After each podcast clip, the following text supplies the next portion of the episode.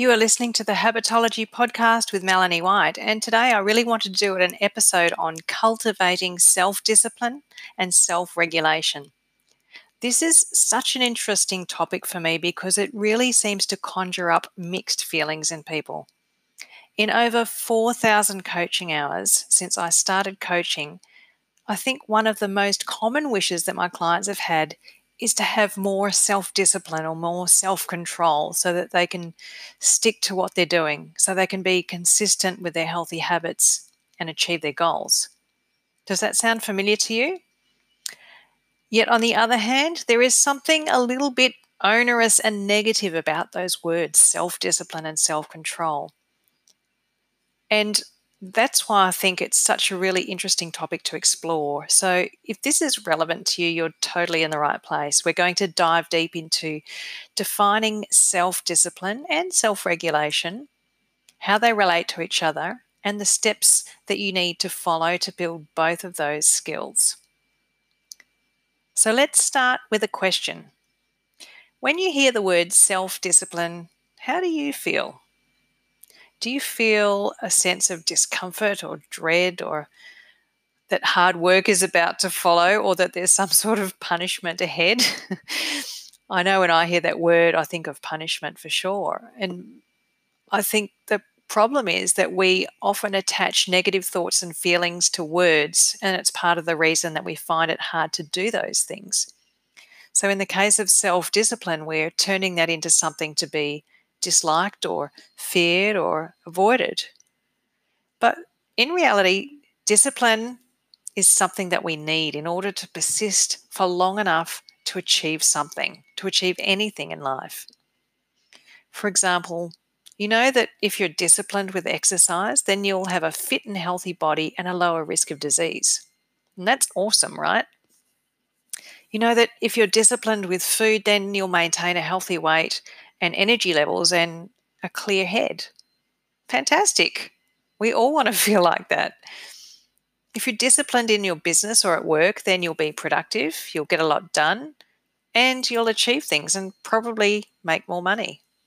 That's a good thing. If you're disciplined with budgeting and saving, then you will accumulate wealth.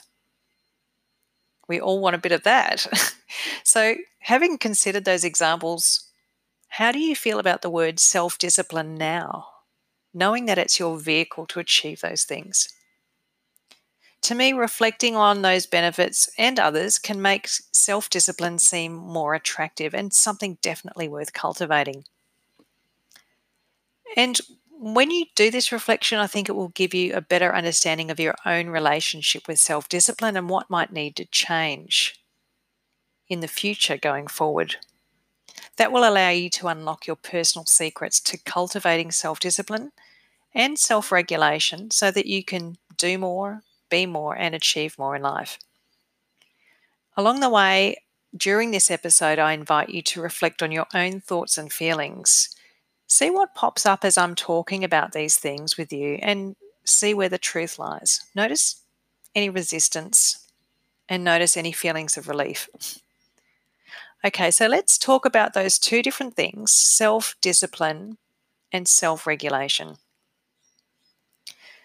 They are related, and so therefore, to truly define what self discipline is, we must also need to look at the word self regulation. They work together, but they come from different parts of your brain.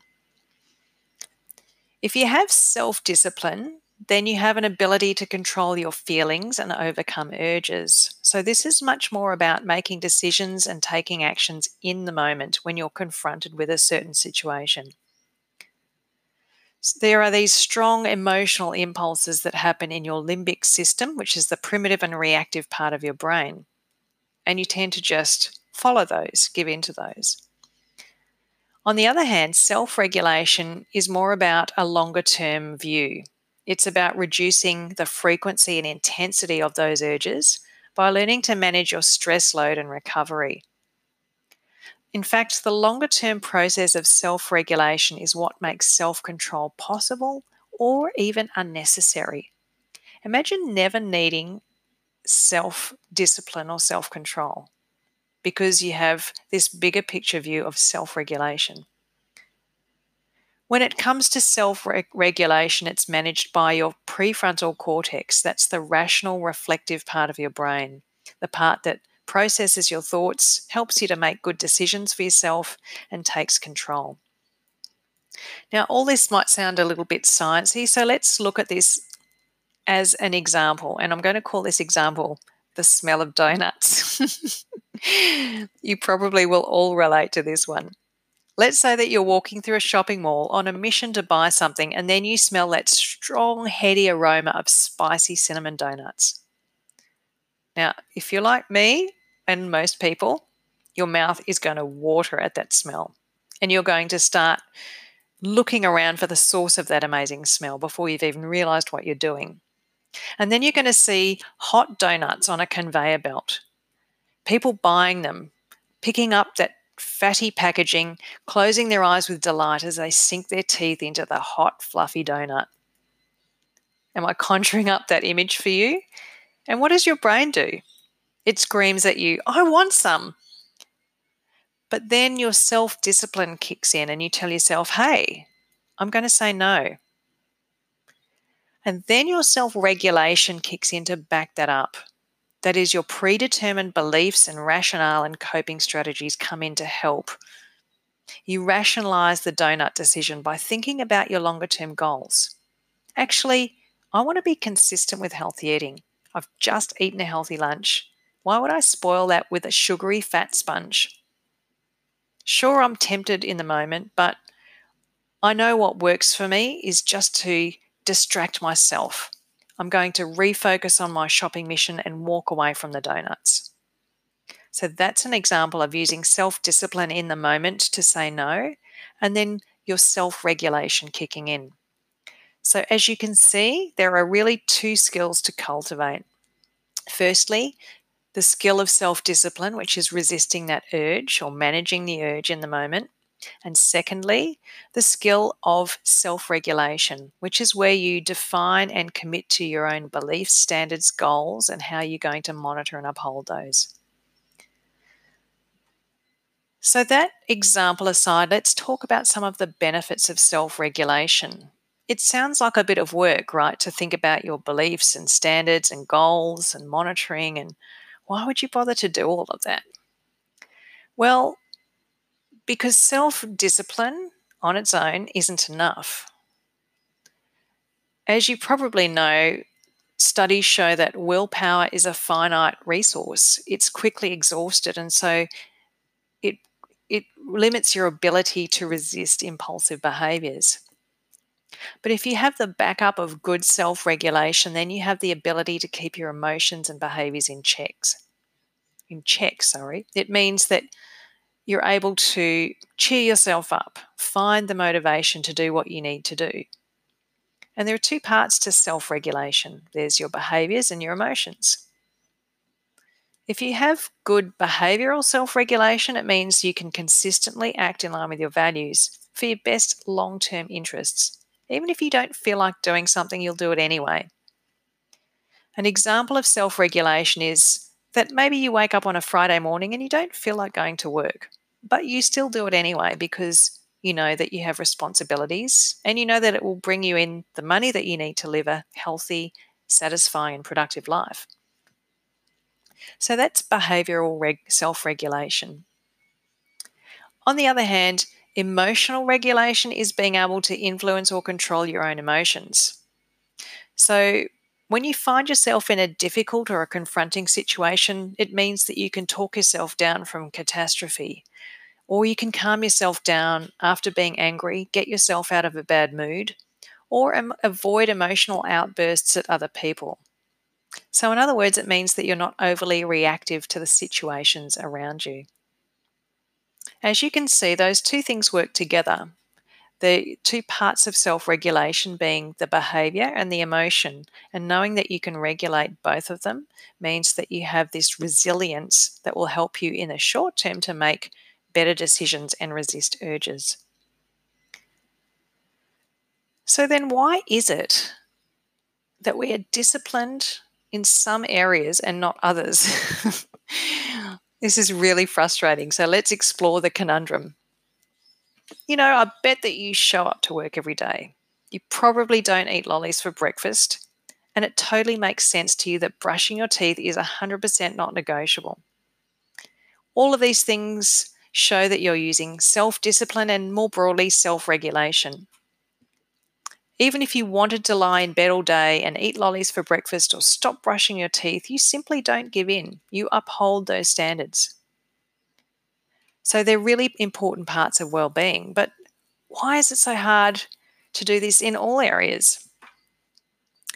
Well, for one, I think you'd be surprised at how many thousands of unthought, unconscious thoughts you have running through your mind each day. Or maybe you do know.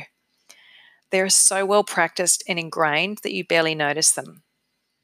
And all of those thoughts that you have lead to actions, which could be helpful or unhelpful. If you're mindful, self aware, and you're watching your thoughts, then you'll be able to catch them before they lead to those automatic actions that are unhealthy. But if you're not used to catching yourself in the act, then a lot of that stuff is going on unnoticed, and it means it's harder for you to regulate your behaviors or emotions in certain areas. But if you've trained your brain also to give in to urges, that's another thing. If you're used to rewarding urges, they're going to keep getting stronger. So maybe that's another thing that needs work. Maybe you haven't made any decisions about what's appropriate behavior and what isn't. You might be starting a new habit that you've never done before, and you really just haven't thought about your standards, your reasons for change, what's motivating you, how to monitor yourself, how to get back on track, so that you're not solely relying on willpower. These are all skills gaps for a lot of people, and it certainly explains why so many people fail to stick to new habits. They're simply not aware of what's required to develop self discipline and self regulation. And that's one of the reasons why working with a coach is so important. Firstly, to learn the process of managing urges and to develop self regulation. Also, to develop self awareness and uncover those automatic thoughts and actions that are going on in your life, because we all have these blind spots. And of course, there is the accountability and support that you need to, to work through both. So it's really helpful to work with a coach, especially when you're forming new habits, so that you can build and cultivate self discipline and urges. But let's talk about the process of doing those two things because I'd like you to have a few tools for yourself so that you can start managing urges and developing a bit more of that good old self regulation. Let's talk about urges first. There are really three things that you need to, to focus on when you're learning to manage urges. The first thing is learning to become more self aware. The second is practicing mindfulness. And the third is using self compassion. I think the important thing to say here is that you're not looking to resist urges or to punish yourself or to give yourself a gold star for doing a good thing. What you want to do is rather reward yourself for allowing an urge and letting it pass. So, I want to talk to you about the five steps that you can follow to do that. Step number one is to get into the habit of watching your thoughts and feelings during the day. Just to notice, check in with yourself and see what's coming up. Step two is to notice when you're tempted to do something, for example, to work late or to give in to donuts or not to go to the gym. Step three, and this is the hardest step but the most important, is to allow the urge, to sit with the urge in the moment and notice that you have it without any judgment and without any resistance. You're not trying to stifle it or block it. You're just sitting with it and saying, wow, I really want that donut. Or, gee, I really feel like not going to the gym. It's going to be uncomfortable and it's going to feel weird not judging yourself. But this is so important because it's going to pass. And what you need to be able to do is to recognize that urges are just short term feelings that go away. So, step four is then to notice when the urge decreases. And step five is to reward yourself for allowing the urge with something positive. Something as simple as ticking a box to say that you have done that thing could be enough of, of a reward to do it. It's a really simple process, but it does require practice. And if you keep doing it, you're going to build an incredible amount of self discipline just by noticing a temptation, allowing that discomfort, noticing that the temptation eases, and then giving yourself a tick. Tick off the box and say that you're going to do it. You're going to feel so good afterwards. So, now let's talk about developing self regulation. This is more of a process of deciding in advance what you truly want and what feels aligned with your values, how you want to act, how you're going to monitor that, and how you will stay on track. For any area that you want to change, you could simply ask yourself five questions to achieve these things and to get really clear on what's important to you and how you're going to be going forward. Question number one is Why is that important to me and what will I get if I do it? Question number two that you would ask yourself would be what would a realistic and enjoyable standard look like in that area? Question three how will I monitor myself? Question four what are my triggers for falling off track? That one is about self awareness. And question five what are some strategies I could use to stay on track when I notice those triggers? So, those five questions, you might want to go back and rewind and write them down. They will allow you to discover what you want and why, and to arm yourself with some ways to check in and manage urges. Let's put that into an example so it's really clear. Let's say that health is a really strong value of yours because you want to remain active and avoid disease as you age. Let's say that you decide exercising three to four days a week is realistic for you, it would fit with your lifestyle and your timetable, and it's about the right standard for you. So that would be your goal. Or could I say your habit, your behavioral goal? Let's say that you decide you're going to monitor your adherence to that schedule by scheduling exercise in your diary. That's going to be the best way. And on those days that you exercise, you're going to check in with your thoughts and feelings about exercise so you can work out your triggers for doing it versus not doing it. Obviously, there's a bit of work there. You're going to need to check in and maybe make some notes about what comes into your mind on exercise days, what sorts of thoughts you're having. And you might notice yourself sometimes trying to get out of those workouts. For example, maybe you notice that when you've had a busy day, you start to tell yourself, I'm too tired to work out, or it's too cold, or I'm too stressed. Or maybe you're feeling emotional some days, so you tell yourself that you don't feel up to it or you feel too fragile to work out. Those are just two examples of the sorts of things that could trigger you not to do a certain habit. And it's your ability to notice that sort of mental chatter and then do the workout anyway in some form that defines self regulation. And that's where the strategies come in. What is that some form? Perhaps you decide after some experimenting that on a busy day, it could do well for you to do a different kind of workout or to call a friend for accountability just to get you over that hump of indecision. Maybe you decide that on more emotional days, you're going to reschedule and go to a plan B session time that you had penciled into your diary just in case as a backup. These are just a couple of examples, and you would need to experiment to find your own best strategies. But you can see how all of this thinking work right at the beginning can ultimately determine your success or failure, way above the level of managing urges. Before we wrap up, I just wanted to talk briefly about these so called standards. Something that really stands out for me in that model of self regulation is that we often try to live up to other people's standards instead of our own. Or we may have totally unrealistic standards or expectations for ourselves because we haven't really reflected on what's realistic and achievable given all that's going on in our busy lives.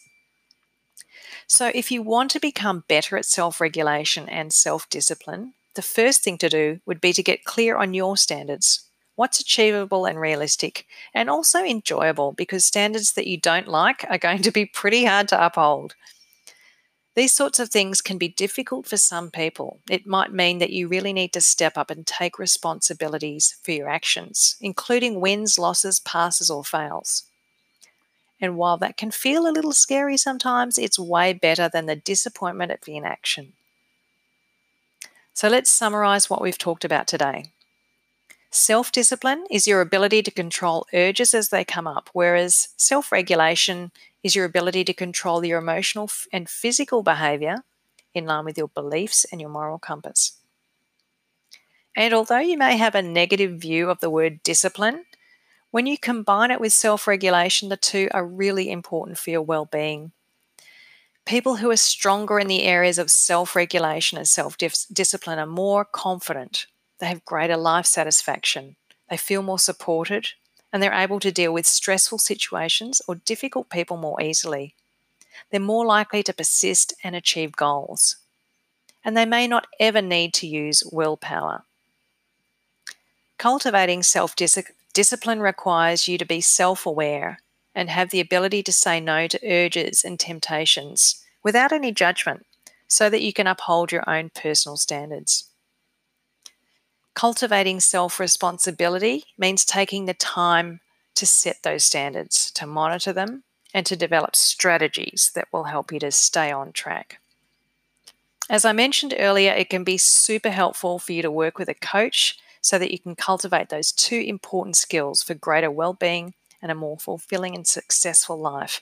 And this is especially true if you're someone who typically expects a lot of yourself or considers yourself to be a perfectionist or lacks confidence in your ability to stay on track. If you would like to work with me or another coach around managing urges and cultivating self responsibility, or find out more about the topic generally, you can contact me on my website, which is www.melaniejwhite.com, and go to the contact page, fill in the form, and let me know what's on your mind regarding self discipline and self responsibility. Okay, that's it for another episode. I hope you enjoyed it and you learned something really useful that you can go and apply right now. Thanks for listening again, and I will see you in the next episode. Bye for now.